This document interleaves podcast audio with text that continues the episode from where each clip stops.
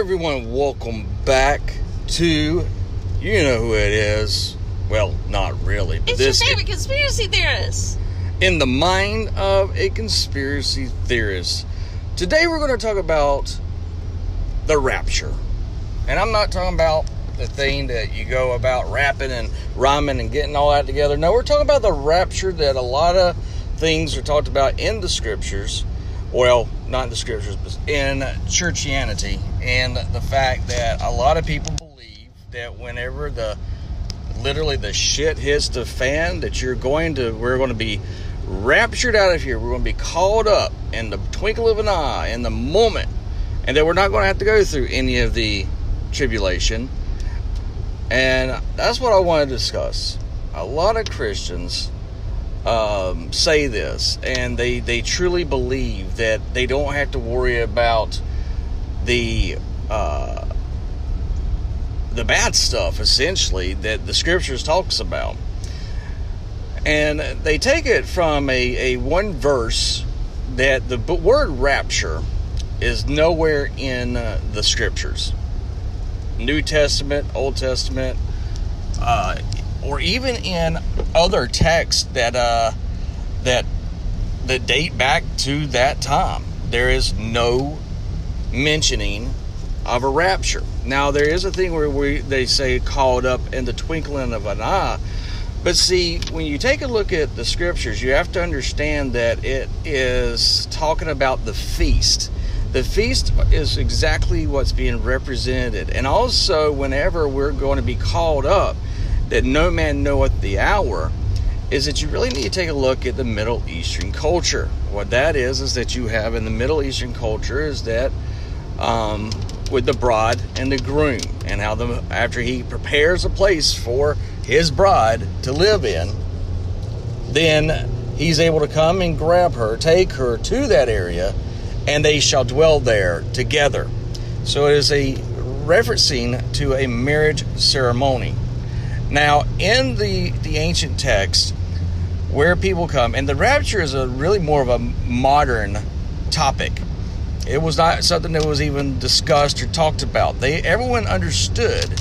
Because think about it this way: in the first century, the first let's say seventy years to two hundred years of the Roman Empire and Christianity, don't you think that whenever you're being rounded up and being taken to the arena and starving lions and starving animals are coming at you to rip you apart, that you're being hunted down and that you're going to be literally sacrificed. Don't you think the first century church would have been like, man, I would love for the rapture to happen right now?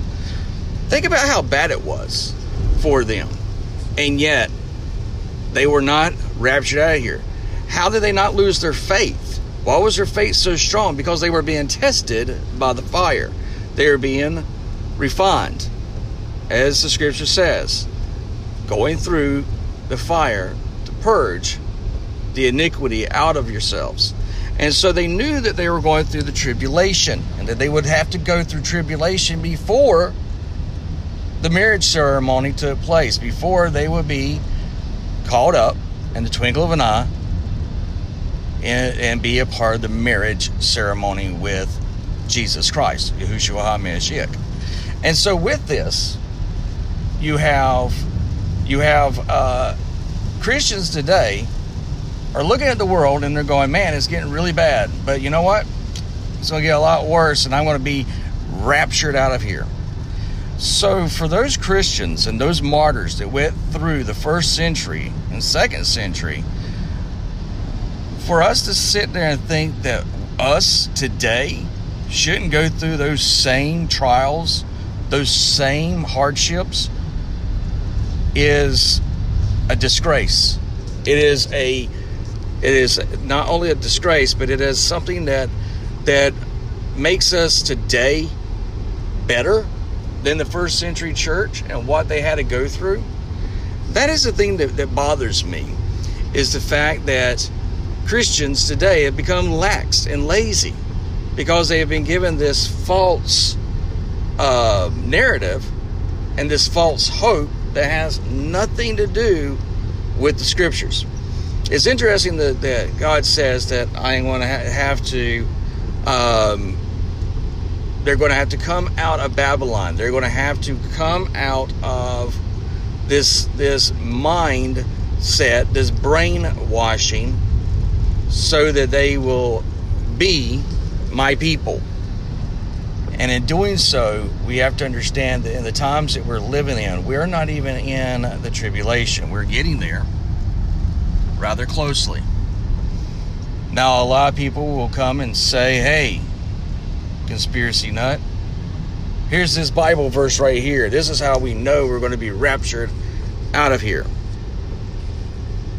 So I, I challenge you to go back and read what Jesus Christ said. Read the 24th chapter of the book of Matthew. Read it. And as you read it, it is in chronological order. Jesus is telling us exactly what we should be watching for, what seasons we should be paying attention to, and when those seasons, when they start to be seen, when you start to see the changing of the seasons, then you will know that your redemption draws nigh, which means draws near. And so when Jesus is saying that you're going to have to go through the tribulation. He is literally telling you you're going to have to go through the hardships. So when the first century church knew this and knew that the Messiah, the prophet in whom we're supposed to obey, that Moses prophesied about, then you understand why the first century church did not lose faith. they did not lose hardship. they did not lose their eye on God. They were focused and knew that what they were going through was exactly what the Messiah told them that they would go through. And so when we live in this time in which the tribulation looks to be here on the cusp, there's more things happening today. I was talking to uh, my my sister, and um, she's my sister, but she's not by blood. And uh, with my nieces, we were discussing about the rapture. And she's been reading the Bible. And it's one that I guide her. And she's been trying to find a thing about the rapture. And she was like, I don't see what these people say. And I said, Well, that came from the Scofield Study Bible. Scofield Study Bible had this in there. The Oxford uh, gave out these Bibles to all Baptist preachers, and uh, you know, and and put it out there for free. And then in the study notes, people actually believe the study notes over the Word of God. They believed in a man-made tradition over the Word of God. God tells us that in those latter days you're going to they're going you're going to be tested. You're either going to be come out of Babylon and come out of man-made traditions or you're just going to stick in your stick with your man-made traditions and you will not be called up in a twinkling of an eye.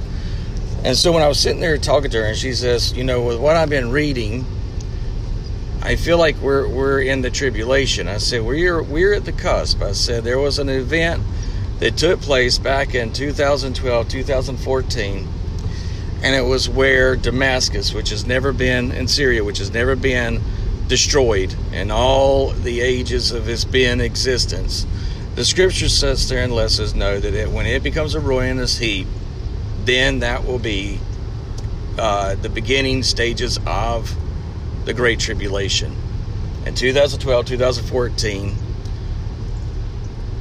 Damascus for the first time became a ruinous heap. Look it up. Look it up. Look up at the pictures. The pictures that you see are described in the Bible in detail. And when you see that this is destroyed, you recognize that Jesus that gives us the time and the seasons that we're actually seeing the beginning stages of the Great Tribulation. I find it I find it alarming that people don't realize they think that a computer chip in their hand is taking the mark of the beast. It is in a way, but that is a more of a beta test to see if people will actually put a foreign object in their body without fighting against it. And so what the scriptures actually says is that it's going to be in your right hand or your forehead, which what it means in your right hand is your authority. Jesus sits at the right hand of God. He is the authority of God. He is the lawgiver uh, of God. Your forehead is your mind, your free will. And that when you get this, there is no saving grace after you receive the mark of the beast. The reason why is that the Bible is a very genetic driven scriptures and book. God is very detailed in genetics in the Bible. If you really take a look at the entire Bible, you and start to actually look at it through the eyes of genetics and DNA manipulation, you start to realize that's the whole entire story that's being told. Jesus, God, Jehovah tells us not to mix plants, tells us not to mix animals, tells us not to do this. And when you start to really look at that, you start to go, whoa, wait a second. Then that thing says in the days of Noah, that means in the days of Noah, there were genetically modified creatures and people and that's why all flesh was corrupted. And that Noah was the last pure human in existence.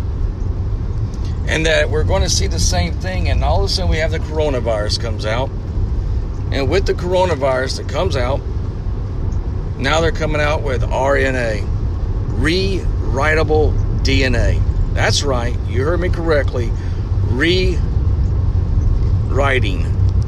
your DNA. That there is the mark of the beast. When you take something that genetically alters you, that takes you and puts something in your body that rewrites your DNA, then your flesh becomes corrupted. It is not the original house of God. It is not your body is no longer the temple of God. It has been polluted by a foreign object, just like this was in the ancient times. And so when you get this, see a chip in your hand, you can cut out. You can cut it out. And say, look, I repent. I shouldn't have ever got this chip. I repent. And have the chip taken out. But if you rewrite your DNA, you can't go back and change that decision. You are forever changed at that moment your whole existence changes. You are not a pure human anymore. You've been genetically altered. The one thing that the scriptures tell us not to do. And I find it interesting that more people will run and have this done because they are afraid of the big bad corona, the new C, like cancer there are treatments, and I'm a cancer survivor. I had chemotherapy and radiation, and I don't want to see anyone have to ever go through that. And yes, when I was younger, I agreed to have certain things done so that I could be able to uh, survive my cancer. But yet, they're coming out with a rewritable DNA. They can cure absolutely cure cancer. And that sounds like the greatest thing in the world. Why would you not want people to be cured of their cancer and be completely cleansed of their cancer? Well, you would. You'd want that. You wouldn't want to hinder that in any way, shape, form, or fashion. But that's where you have to make a decision. And the decision is do I love Jesus more than myself, or do I love myself more than Jesus? Do I look at this world and say, okay, this is my heaven? Or do I look to God and say, that's the heaven I want to go to? You have to make a decision to, to live or to die. Scripture talks about that in detail. People don't want to address this and people want to avoid this, but it does not change the fact that God is telling us when you take this, there is no saving grace, there is no getting around it. And what happens when it becomes mandated and mandatory for you to get vaccine? Why do you think vaccines have been pushed so much in the past several years? It's because of this very reason. They know that people need to have it gradually be brought up and gradually done. And as it is gradually done, people become more accepting. And as they become more accepting, they don't see that they are the frog in the boiling water. They don't realize that the frog that's sitting in the water hasn't realized that they have been turning up the heat on that frog to boil it alive. And that is exactly what these vaccines are. So if you believe that you're going to be raptured out of here and you're going to be called up before any of this happens, read the scriptures again. Thoroughly read them and need to look at Messiah, Jesus, and what he says. And he tells us clearly what that is in the 24th chapter of the book of Matthew. I'm now getting off my soapbox. I just felt like I needed to do this short podcast to put that out there for you to think for yourself and not be told what to believe or how to believe, but go back to the source so you know what you believe. As always, please pay attention to your surroundings. Because if you don't, you don't know what lies around that corner. Have a great one.